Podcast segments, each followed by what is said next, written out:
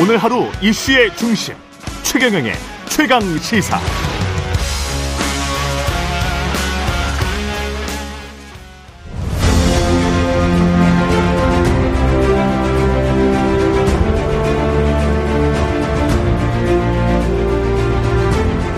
네, 공영방송 50주년 특집 대한민국의 길을 묻다. 오늘은 이주호 교육부 장관 겸 사회부총리와 함께 교육의 길에 대해서 이야기 나눠보겠습니다. 이주호 사회부총리 전화로 연결돼 있습니다. 안녕하세요.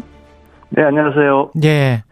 윤석열 대통령도 신년사를 통해서 노동교육, 연금 3대 교육을 강조한 바 있는데 교육개혁의 큰 방향성은 지금 정해져 있습니까? 네, 그렇습니다. 예. 지금 이제 간단하게 말씀드리면 어, 모두를 위한 맞춤 교육 이렇게 저희들이 정했습니다. 모두를 위한 맞춤 교육? 예. 네 네 네. 네. 그 교육이 뭐 당연히 모두를 위한 교육이 돼야 되지만 소위 이제 공장형 교육, 뭐 획일화된 교육이 사실 많은 아이들을 실패시키고 있지 않습니까? 예. 그래서 이제 어 이제 최근에 이제 다양한 이제 방법들이 많이 나오고 또 이제 어 예산도 많이 확보되고 있기 때문에 한 명한 한 명을 다 성공시키는 맞춤 교육을 어, 저희들이 지금 방향을 잡고 있습니다. 아이들부터 한번 내려가서 교육을 차근차근 봐보겠습니다. 대표적인 네네네. 과제 중 하나가 유보 통합인데 네네네. 유치원하고 어린이집 완전 통합을 지금 정부가 구체적인 로드맵을 마련해 놓은 상황입니까?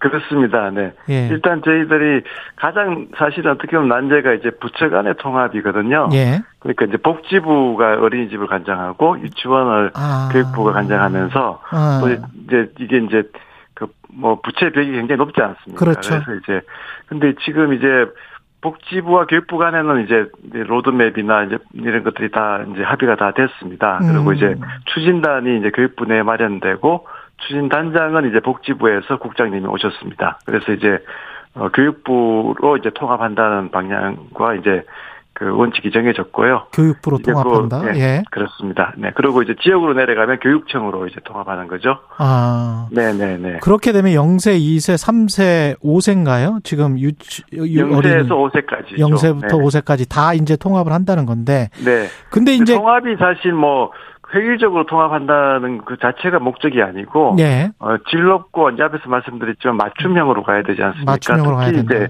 예. 예, 영유아 쪽은 어, 가정이 어려운 아이들도 한 명 한 명 다 이제 정말 좋은 그 보육 교육을 보장해야 되기 때문에 예. 어, 출발선 평등의 핵심이거든요, 사실은요. 음. 그리고 이제 저출산 문제에도 굉장히 그 이제 그 장기적인 해결책이 될 수 있다고 봅니다. 그렇겠네요. 예. 네, 그래서 이제 정말 질 높은 어, 상향 평준화를 위한 이제 통합 이 저희들 이제 방향을 정해놓고 있습니다. 그러면 예를 들자면 지금 어린이집 같은 경우는 뭐 저녁 8시나 9시까지 8시까지인가요? 이렇게 네네, 아이를 네네. 맡길 수 있는데 유치원 네네. 같은 경우는 뭐 그냥 한 4시 정도에는 데리고 와야 되는 거잖아요. 네 네 네. 그래서 이제 맞벌이 부부 특히 이제 학부모들이 굉장히 좀 애를 먹고 있는데 그게 이제 네네. 가능합니까? 8시부터 이런 식으로 가면 유보 통합이 되면? 그러니까 저희가 이제 유보 통합을 하면 예. 어, 상향 평준화기 때문에 이제 음. 유치원과 어린이집에 장단점이 있잖아요. 그렇죠. 예. 그 가능하면 이제 장점을 다 살려서 이제 그 제3의 이제 새로운 기관이 이제 만들어지는 거고요. 예. 어, 그렇지만 이제 또 획일적으로 똑같이 다 할 필요는 없다고 생각합니다. 음. 어린이집을 선호하는 또 학부모가 있고 유치원 선호하는 학부모가 있고 그렇기 때문에 예. 좀 유연하게 다양성을 어, 보장하면서도 어, 질 전체는 올린다는 거니까요. 음. 그런 부분에서도 아마 앞에서 말씀하신 그런 부분도 최대한 이제 그 장점을 수용하면서 그렇지만 또 좀 차이는 조금 인정을 하는 어, 유연한 체제를 저희들이 구축하려고 합니다. 아무래도 이제 자격증 자체가 다르다 보니까 유치원 교사 네. 자격증과 보육원 과거에 그렇게 불렀었는데 보육원 네네네. 네, 네. 교사 자격증하고는 좀 다르잖아요. 네네네. 네, 아무래도 유치원 교사들이 역차별이다. 우리는 훨씬 더 높은 자격증을 가지고 있는데 그런 반발이 나올 수가 있습니다. 예, 일단 저희가 이제 음. 그런 유치원 교사들, 특히 국공립 유치원 교사들은 정말 어려운 관문을 통과해서 그렇죠. 교사님이 되시거든요. 예. 그래서 그런 이제 지위는 저희들이 어 인정해 드리겠다. 그, 그 결코 이렇게 어 그런데 훼손이 돼서는 안 된다고 생각을 하고요. 예. 어 그렇지만 이제 통합하는 과정에서 상향 평준화를 입어서 어, 이제 전체적으로 이제 유보 통합된 새로운 기관의 이제 교사님들의 그런 자격은 훨씬 더 이제 어, 상향, 상향으로 가겠다 하는 것이 저희들 생각입니다. 그리고 또 갈려지는 게 공공성, 보육의 공공성을 더 강화하는 쪽인지 아니면은 시장을 강조하는 쪽인지 그게 조금. 예, 그, 뭐, 공공성이나 시장성은 사실은 이제 수단이죠. 그래서 예. 이제 저희가 이미 한, 지난 한 5년간 한 4천 학급 정도가 늘어났거든요. 예. 저, 그래서 이제 좀 늘, 늘려오기 때문에 최근에는 또 사립을 또 선호하는 학부모님들이 지역에 따라서 있어서 그런 것들을 좀 균형 있게 하려고 합니다. 아, 그래요? 네네. 근데 이제 그 국민들 입장에서는 아이 낳기도 힘든데 이, 이 정도는 우리나라 정도 수준의 이제 경제 생활 수준이면 국공립을 확 늘려서 좀 많이 좀 보장해 줬으면 좋겠다. 그리고 엄마들이 좀 일을 할 수 있는 기회가 좀 더 훨씬 더 많아졌으면 좋겠다 그런 생각을 가지고 있는 것 같아요. 네네네. 그 사실 뭐 예. 지금 아이들 말씀하셨지만 지금 이제 한때 뭐 한 해에 100만씩 아이들 낳다가 지금 예. 25만이거든요. 예. 그리고 이제 교육 예산은 사실 또 이제 어 소득 그 세수에 이제 비례하기 때문에 상당히 지금 많아져 있고요. 그래서 음. 충분히 저는 이제 유보 통합을 통해 가지고 어, 정말, 어, 학부모들이 안심하고 맡길 수 있는, 예. 어, 그런 체제를 만들 수 있다고 생각을 합니다. 그래서 그걸 그렇구나. 만드는 게 목표고요. 예. 어, 공립을 하느냐, 사립을 하느냐도 학부모님들이 공립을 다 원하시면 당연히 공립을 더 늘려야 되고요. 음. 앞에서 말씀드렸지만 또 사립의 장점이 또 있거든요. 그러니까 음. 이제 그런 것들을 균형 있게 봐서, 어, 저희들의 이제 그 가장 중요한 거는 정말 가정, 어떤 가정에 태어나더라도 어, 적어도 0세에서 저희들 한 10세까지, 12세까지 저희들이 목표를 하고 있습니다. 지금 이제 유보 통합은 0세에서 5세고요. 예. 어, 초등까지도 저희 넓범 학교 앞 이제 설명드리겠습니다.만 넓범 학교를 통해서 음. 어 7시 8시까지 학부모님들이 어 교육뿐만 아니고 보육도 학교에서 하실 수 있도록 하는 거거든요. 예. 그래서 이제 그렇게 되면 이제 전체적으로 0세에서 11세까지는 어 국가가 책임지겠다 하는 겁니다. 교육과 보육을. 늘봄학교를 통해서도 0세부터 11세까지. 예. 네, 네. 늘봄학교는 이제 초등이니까 6세부터 11세죠. 6세부터 11세까지. 네, 네, 네, 예. 네.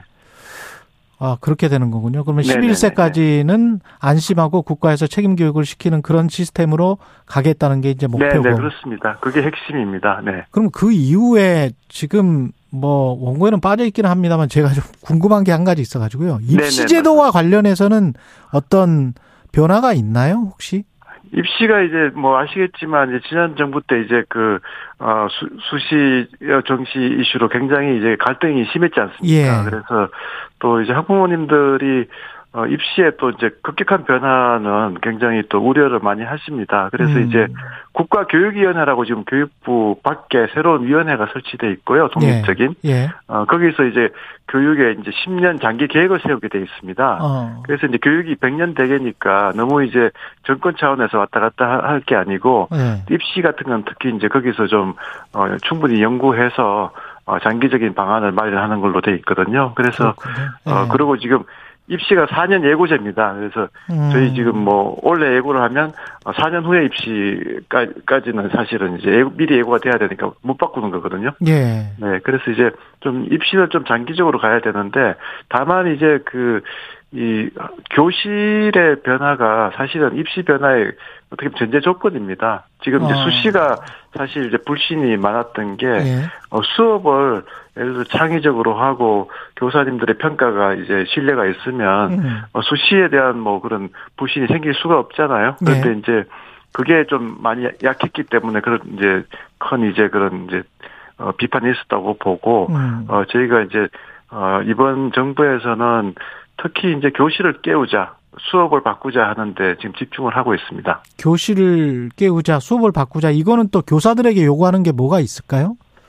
교사님들이 이제 진짜 뭐 21세기 아이들을 뭐 20세기 교사가 가르친다는 거잖아요, 사실은요. 예. 그래서 정말 좀 이제 어 새로운 기, 이제 방식을 도입을 해야 되고 음. 어 최근에 뭐챗 GPT도 나와서 지금 뭐 예, 예. 상당히 충격을 주고 있지만 음. 어 새로운 기술을 교실에 이제 가지고 와야 되는 거죠. 그렇게 예. 했을 때 오히려 어, 교사님들이 부담을 어, 확실히 줄일 수가 있습니다. 그래서 뭐 음. 지식 전달 같은 거는 사실은 이제는 뭐 AI 그 보조 교사 뭐 이런 이제 코스웨어들이 있거든요. 그래서 예. 그런 것들을 저희가 이제 그래서 디지털 교과서를 이제 전면 도입을 하려고 하고요. 음. 어, 2020 지금 5년에 계획을 세우고 있습니다. 그래서 이제 그렇게 되면 교실 수업이 이제 상당히 이제 어 신기술을 활용해서 하고 어 교사님들은 오히려 아이들의 그 사회 정서적인 발달 또 멘토 이런 이제 음. 하이터치라고 해서 예. 아이들 한 명한 한 명의 좀 정서적인 면들을 좀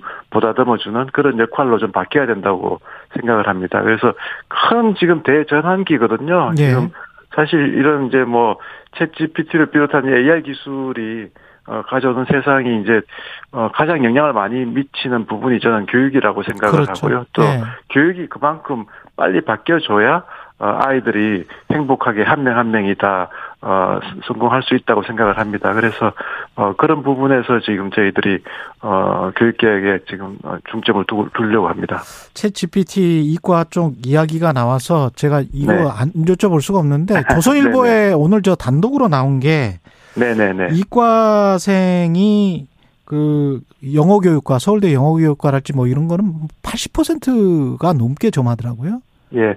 사실 이제 이과생이라는 얘기가 예. 어떻게 보면 그게 이제 저희가 이제 문이과는 이제 급수했거든요 구분이. 예. 그리고 이제 수능도 이제 문이과 통합형으로 나오고요. 어, 그렇죠. 그래서 이제 수능에서 이제 근데 그 소위 이제 미적을 그 이제 선택하는 이제 난이도가 음. 높은 어 과목을 수능 과목에서 선택한 아이들이 좀 유리하다 하는 그런 지금 이야기들이 많이 있는 거거든요. 예. 예, 그래서 이제 뭐 학교에 따라서는 뭐 오늘 이제 언론에서도 보도된 몇몇 학교들 만나보면 예. 상당히 본인들도 원하지 않은 지금 학생 구성으로 입학생들이 지금 들어온 겁니다. 음. 새로운 입시체 때문에. 그래서 이제 저희 교육부가 이제 그 주요 대학들하고 좀 간담회에도 제, 저도 직접 참여해서 한번 했었는데요. 네. 어, 결국 이게 지금 시행된 지 지금 2년 차거든요. 그래서, 어, 아직 좀 더 뭐 지켜봐야 된다는 입장들도 있고 어 일단 그래서 어 데이터 분석을 확실히 좀 엄밀하게 한번 해보자 이 아이들한테 어떤 아이들이 지금 입시에서 뭐 어떻게 지금 이제 유불리가 있는지를 좀그좀 그 어, 엄밀하게 따져가지고, 네. 어, 좀 대응을 하자, 지금 이렇게 해서 머리를 맞대고 지금 저 방안을 모색하고 있습니다. 네, 부총리님 고민이 많으실 텐데, 사실 시장의 요구는 어떤 특정 학과는 좀 줄이고, 네네네. 어, 또 대학의 수가 줄어들 수밖에 없지 않느냐 뭐 이런 네네네. 네, 네. 거를 현실적으로 받아들이는 측면이 있고 아니면 이게 문과의 영역 또는 철학이랄지 뭐 이런 것들은 꼭 가르쳐야 된다라고 이제 네, 네. 말씀하시는 분들이 있고 그래서 교육부 부총리로서는 어떻게 생각하시고 저는 저기 예. 뭐 아까 제가 챗 GPT 얘기도 말씀드렸지만 예. 신기술이 결국은 이제 세상을 바꾸고 아이들을 더 좋게 만들려면 인문학이라든가 역사라든가 이런 것들에 대한 또 폭넓은 교육도 반드시 필요하다고 생각을 합니다. 음. 그런 역량이 결합이 돼야지 이제 어 정말 혁신이 일어나는 거거든요. 예. 그래서 이제 그래서 문이과 통합이 된 거고요. 어 그런 이제 그 생각하는 어, 교육계 리더들이 굉장히 많습니다. 뭐 서울대나 이런 총장님들 최근에 뵈면 예. 어 이게 학과의 벽이라는 게 사실은 공급자들의 벽이잖아요. 그렇죠. 교수님들이 예. 편의적으로 만든 거고 음. 아이들은 이제는 학과 구분 없이 사실은 이제 배워야 되고 다 배우고 싶어 하죠. 예. 네, 대학에 들어가서도 사실은 내가 뭐 어떤 학과에 들어갔지만 공부를 해보면 또 다른 게 더 재미있을 수도 있고 또 다른 마음이 바뀔 수도 있는 거잖아요. 음. 그래서 사실은 학과의 벽을 지금 대학들이 좀 빨리 터 줘야 됩니다. 음. 그래서 이제 그런 부분에서도 학과의 벽이 이렇게 터주면 문이과 뭐 유불리 논쟁도 사실은 또 훨씬 더 의미가 이제 약해지는 거거든요. 그래서 네. 문제가 그래서 어, 그런 부분에서 대학 개혁도 사실은 굉장히 중요하다 이렇게 생각을 합니다. 학과의 벽을 터주고 장벽을 좀 없애는데 교육부가 이른바 뭐 인센티브랄지 뭐 이런 것들을 제공할 수도 있습니까? 구체적으로. 네, 지금 이제 사실 아까 이제 처음에 제가 모두에 말씀드린 게 이제 예. 모두를 위한 맞춤 교육이잖아요. 예. 그래서 이제 그 그런 지금 시대가 왔다고 보는 겁니다. 그러니까 음. 어 대학 같은 경우에도 지금 학생 수가 많이 줄었거든요. 그렇죠. 그렇지만 대학 재정 지원은 지난번에 저희가 이제 그 고등 특별 교육 어 지원 특별 해결하고 해가지고 어, 지금 한 1.7조까지 지금 지원을, 저, 예산을 늘렸습니다, 사실은. 예. 늘려가지고 이런 대학의 구조개혁을 지원하려고 하는 거거든요. 음. 그래서 말씀하신 대로, 그런 새로운 변화를 하는 대학에, 어, 인센티브로 특별히 이제 좀 많이 지원을 해드리려고 합니다. 그래서 어차피 대학이 지금 이제 구조개혁을 해야 되는데, 예. 기존의 벽을 그대로 두고, 또 기존의 낡은 체제를 가지고, 어, 대학이 이런 변화를 수용할 수가 없거든요. 그래서 예. 이제 그런 이제 과감한 어, 변신을 하는 대학에 집중 지원을 해서 음. 그런 변신을 하는 대학은 살아남고 어, 변신을 못하는 대학은 또 과감하게 저희가 구조조정을 하려고 합니다. 그러면 대학의 자연스러운 그 도태 특히 네네. 이제 과거에 수험생이 100만 시대에서 지금 뭐 30만 앞으로는 뭐 20만이 될지도 모르겠습니다만. 그렇죠. 예. 어 그거 특히 이제 지역 대학 같은 경우는 상당히 위기를 맞고 있는데 네네. 이거는 현실을 수용하겠다 그런 말씀이시네요.